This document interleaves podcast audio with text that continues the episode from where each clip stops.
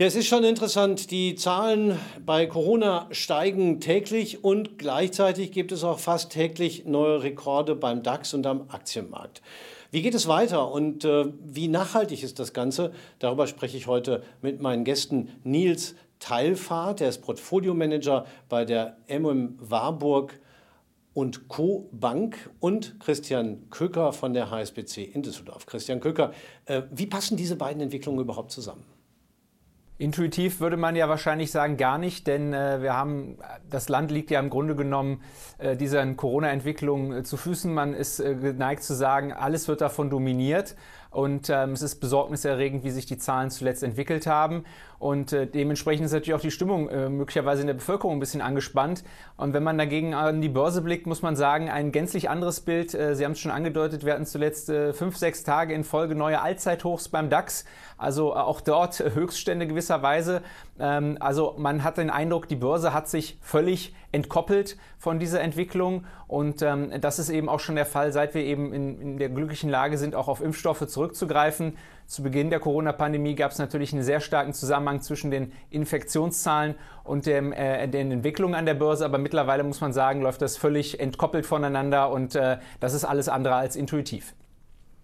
Ja, Nils Teilfarth, wenn wir jetzt mal auf den Moment jetzt gucken, noch nicht weiter, sondern aktuell die Situation betrachten. Wie schätzen Sie die ein? Ist das alles wirklich fundiert, was wir da erleben?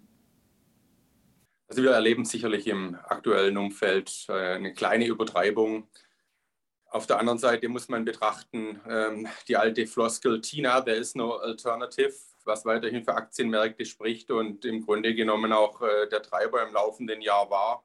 Die Märkte nehmen die Inflation nicht wirklich ernst, sprich sie schauen ein Stück weit durch die momentane Gemengelage durch, was auch durch die Renditen, insbesondere am langen Ende der US-Treasury-Notes ablesbar ist, die nicht wirklich merklich mit der Inflation mitgestiegen sind.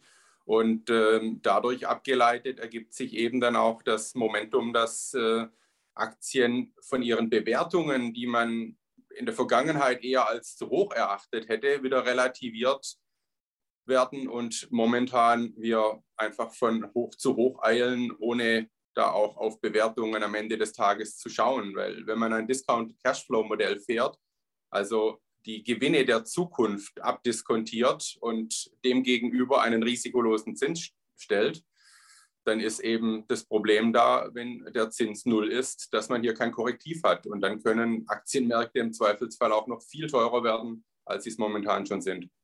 Christian Köcker, Sie haben mir im Vorfeld erzählt, Sie haben mal untersuchen lassen, inwiefern sich eigentlich die Corona-Entwicklung und die Aktienmarktentwicklung zueinander verhalten. Was haben Sie denn da rausgefunden?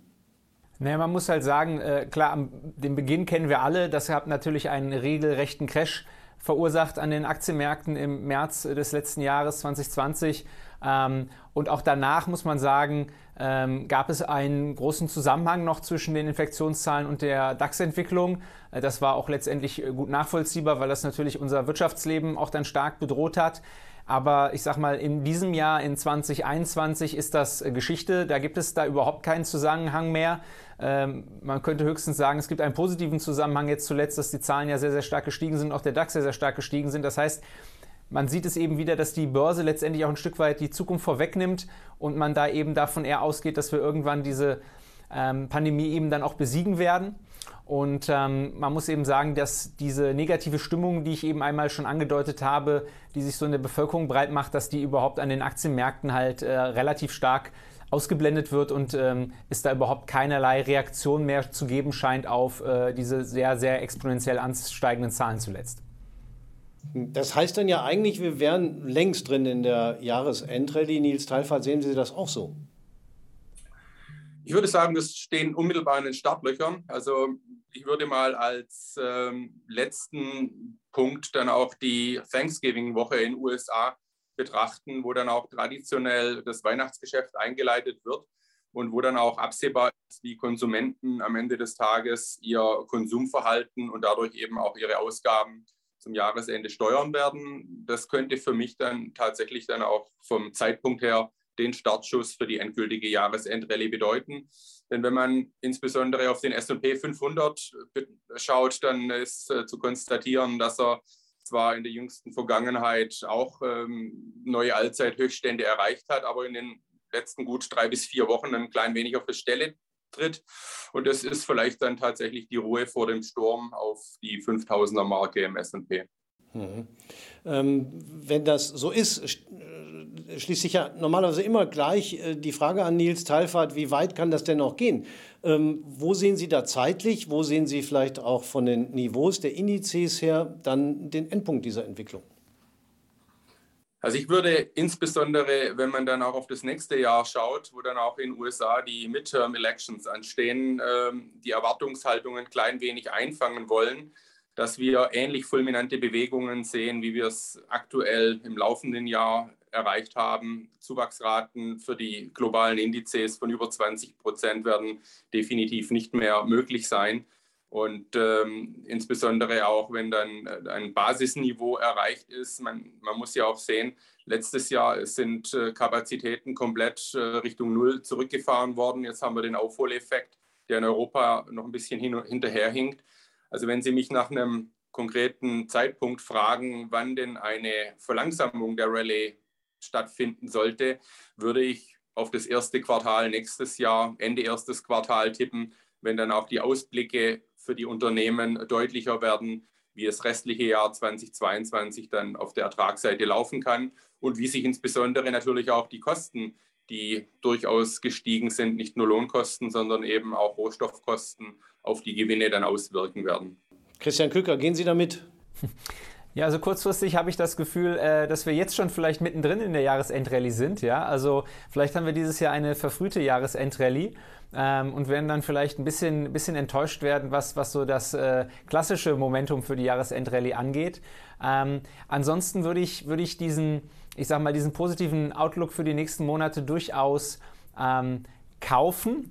Es sei denn, es entwickeln sich jetzt aus der Corona-Pandemie vielleicht dann doch nochmal unvorhergesehene und eben noch nicht eingepreiste Implikationen. Ich habe manchmal die Befürchtung, dass ja vielleicht diese Lieferkettenproblematik, die wir jetzt sehen, auch noch ein bisschen stärker durchschlägt, wenn auch die Krankheiten weiter um sich greifen, dann eben auch Arbeitskräfte nicht zur Verfügung stehen, die Verteilung von Gütern und Waren und auch natürlich auch das Anbieten von Dienstleistungen vielleicht ein wenig zum Erliegen kommt.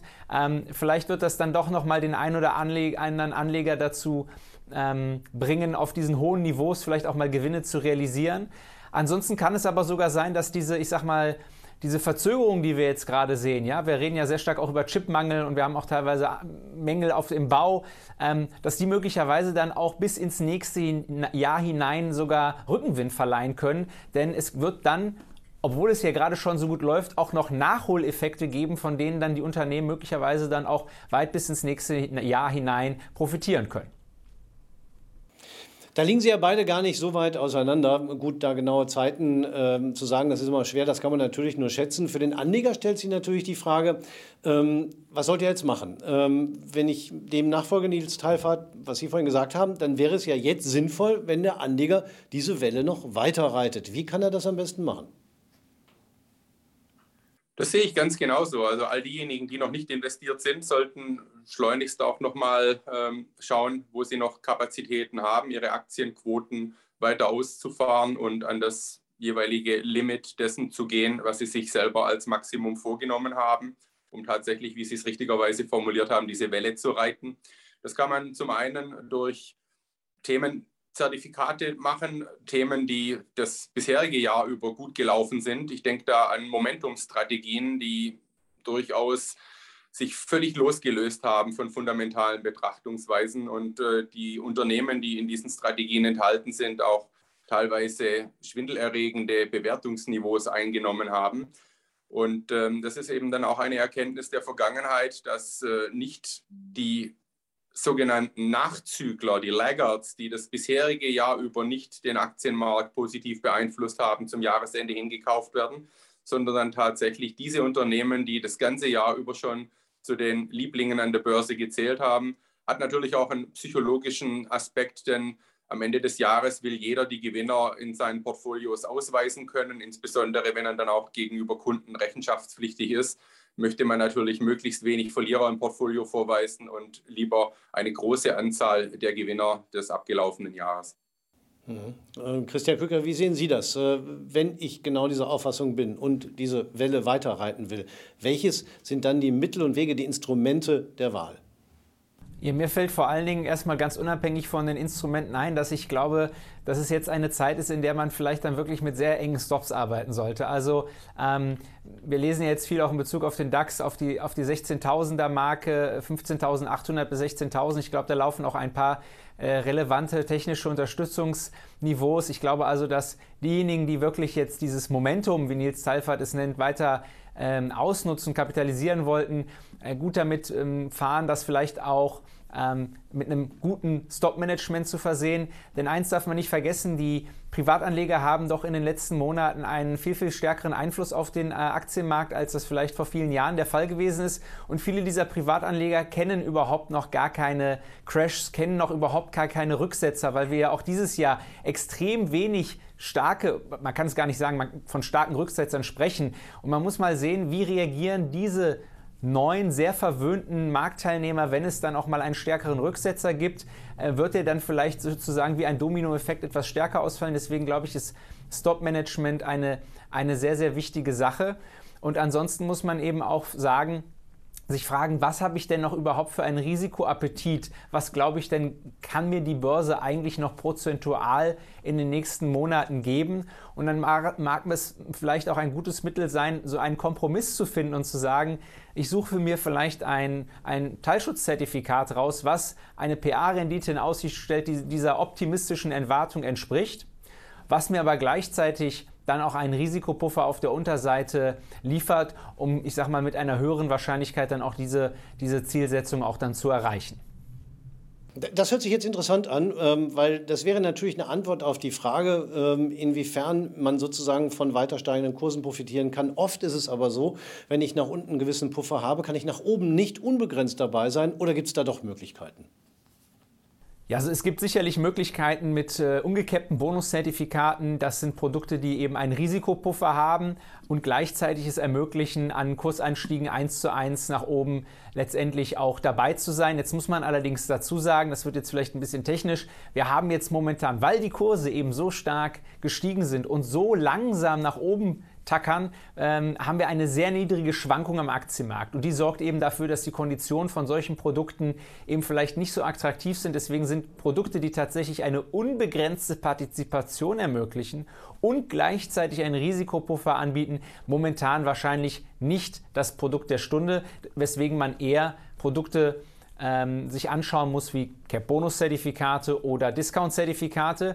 Aber auch da kann man dieses Chance-Risikoprofil, und nichts anderes ist es, sehr, sehr gut auf die persönlichen Einschätzungen dann auch austarieren. Wenn ich zum Beispiel glaube, mehr als 10% wird der DAX bis zum Mitte des nächsten Jahres nicht mehr steigen, also in den nächsten 7 Monaten, dann kann man eben ein solches Produkt sich heraussuchen, was eine entsprechende Rendite erzielen kann. Und es wird dann eben auch gleichzeitig noch einen Discount haben, zum Beispiel von 15%. Das heißt, Rücksetzer im DAX von bis zu 15% können dann im Grunde genommen schadlos überstanden werden, sollte diese positive Erwartung nicht eintreten.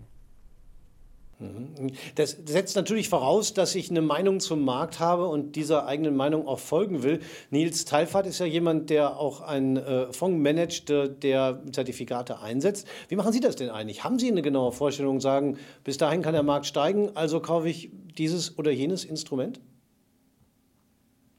In unserem Fonds setzen wir, den Sie eben erwähnt haben, Herr Tilgen, ganz bewusst auf Discount-Strukturen. Also wir setzen hier nicht auf die von Christian Köcker eben erwähnten Bonuszertifikate, weil wir eine Zielrendite erwirtschaften wollen und hier eher sagen, wir schauen, wie viel Risiko müssen wir nehmen, um unsere Zielrendite zu erwirtschaften.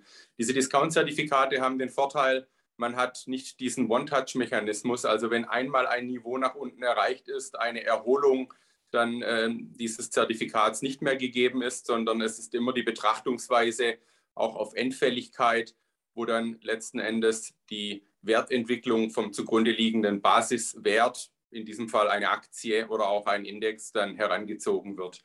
Die Herangehensweise ist natürlich da, was Christian Köcker zu Recht gesagt hat, ein Stück weit schwierig, weil wir von der Volatilität, also von der Schwankungsintensität des Marktes respektive des einzelnen Basiswertes sehr stark abhängig sind.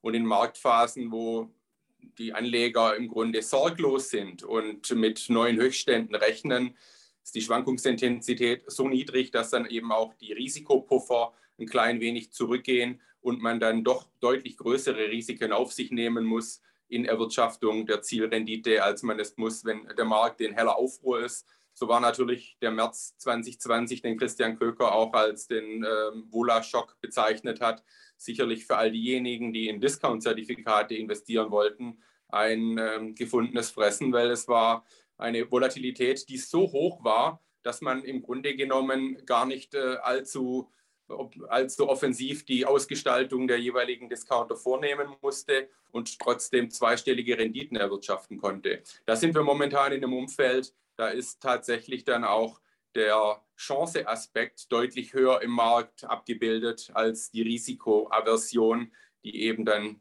durch die Volatilität sich ausdrückt. Ja, und das führt natürlich dann auch zu veränderten Überlegungen, Christian Köcker, wenn man diese beiden Punkte zusammennehmen will, Chancenwahrung und trotzdem Absicherung. Ich könnte das ja auch quasi getrennt angehen, das muss ja nicht unbedingt in einem sein. Welchen Stellenwert sollte man dann vielleicht auch über einen Zeitraum 6 bis 12 Monate, sage ich jetzt mal, alleine dem Thema Absicherung zukommen lassen? Oder wie könnte ich zum Beispiel bei reinen 1:1 Geschäften eine Absicherung noch dazu nehmen? Wie wichtig ist das im Moment? Also das ist natürlich auch immer sehr stark abhängig von der persönlichen Risikoaversion. Ja? Also wie viel Angst habe ich jetzt aktuell vor einem Rücksetzer? Also mich hat so ein bisschen die Vergangenheit gelehrt, dass es oft dann sinnvoll ist, sich vielleicht auch mal mit Absicherungen zu beschäftigen, wenn man das Gefühl hat, dass alles rosarot ist an den Märkten und man eigentlich nur gute Nachrichten hört. Also das ist ja immer so ein bisschen so ein Kontraindikator. Sind die Anleger zu sorglos? Sind sie zu bullisch? Und ich persönlich habe den Eindruck über die letzten Wochen gewonnen, dass das doch jetzt ein bisschen droht, der Fall zu sein. Und das, was wir gerade als Problem, wenn man so möchte, herausgearbeitet haben für solche Teilschutzzertifikate, wenn man von Volatilität abhängig ist, um gute Konditionen zu haben. Das kann man aber letztendlich auch als Vorteil begreifen, denn wenn die Volatilität sehr niedrig ist, also die Schwankung am Markt sehr niedrig ist, und das ist augenscheinlich aktuell sehr stark der Fall, dann sind solche Absicherungsstrategien zum Beispiel über klassische Optionsscheine vergleichsweise günstig. Das heißt, wer jetzt kurzfristig glaubt, der Markt könnte stärker korrigieren, wir sind zu heiß gelaufen und ich habe vielleicht über das ganze Jahr, über die letzten Monate ohnehin tolle Erträge erzielt und ich möchte das von irgendwie mal dieses Niveau sichern, dann gibt es eben auch die Alternative zum, ich sag mal, kompletten Verkauf. Einfach die Ergänzung meines Depots zum Beispiel um einen Put-Optionsschein auf den DAX oder Put-Optionsschein auf den Euro Stoxx, damit ich in der Lage bin, Kursrücksetzer des Marktes auszugleichen durch Kursgewinne auf diesem Put-Optionsschein. Und das ist eben aber, da muss man sagen, weil Sie eben nach dem Zeithorizont gefragt haben, eher etwas, was für kurze Sicht Sinn macht, wenn man also wirklich glaubt, wir werden jetzt monatelang nach unten laufen und das Jahr 2022 wird ein Aktienjahr zum Vergessen. Da muss man sich fragen, ob es dann sinnvoll ist, über so eine lange Zeit in Short-Strukturen investiert zu sein. Davon würde ich eher mal abraten. Aber wenn man kurzfristig sich absichern möchte, zum Beispiel um die tolle Performance dieses Jahres auch über die Ziellinie zu bringen, dann kann man das sehr, sehr gut mit Optionsschein machen, ohne seine sonst eher positiv, sage ich mal, gestimmte Grundhaltung im Depot dann auch komplett über den Haufen werfen zu müssen. Und da würde mich mal interessieren, Herr Teilfarth, Nils Teilfarth, abseits von Discount-Zertifikaten, wo ja eine gewisse Sicherung von vornherein schon drin ist, für wie wichtig nehmen Sie diesen direkten Weg der Absicherung, den Christian Köcker gerade beschrieben hat? Also der findet bei uns in unseren Kundenmandaten relativ wenig Widerspiegelung, weil natürlich mit diesen Geschäften auch immer ein Totalverlustrisiko verbunden ist, dass wir im Zweifelsfall in der Vermögensverwaltung schon durch die Vertragsbestimmungen nicht abdecken können. Ich denke aber trotz alledem für Anleger, die den Gesamtportfolio-Kontext sehen und für die solche rechtlichen Hürden kein Hindernis sind, macht es durchaus Sinn. Und was Christian Köcker eben richtig auch sagte, ist, das Einkaufsniveau solcher Absicherungsstrategien ist momentan wirklich attraktiv günstig. Und all diejenigen, die sagen, ich opfere ein klein wenig meiner möglichen Chance und habe dafür dann aber eine Absicherung für den Ernstfall, wenn es mal wieder deutlicher in Richtung Süden gehen könnte. für die ist es momentan sicherlich ein gutes Niveau, sich hier einzukaufen. Und die Sorglosigkeit, diese Einschätzung, die teile ich zu 100%, die ist am Markt schon sehr, sehr weit verbreitet. Das ist auch, wenn man sich das sogenannte Put-Call-Ratio anschaut, also nämlich wie die Nachfrage nach Absicherungsstrategien entgegen auch Strategien mit gehebeltem Effekt an weiteren Aufwärtsbewegungen teilhaben zu können, sich widerspiegelt. Da muss man momentan auch sagen, das Niveau ist erschreckend niedrig, denn die Nachfrage nach Absicherung ist am Markt momentan nicht wirklich gegeben. Ja, also das, denke ich, ist ein gutes Fazit, das wir mitnehmen können. In Zeiten des Booms, die wir im Moment an der Börse erleben, sollte man eben auch nicht vergessen, sich vielleicht irgendwo ein Sicherungsseil zu besorgen, zumal es eben im Moment relativ günstig ist. Ich bedanke mich recht herzlich bei Ihnen beiden, Nils Teilfarth in Stuttgart und Christian Köcker in Düsseldorf. Vielen Dank und noch eine schöne Restwoche.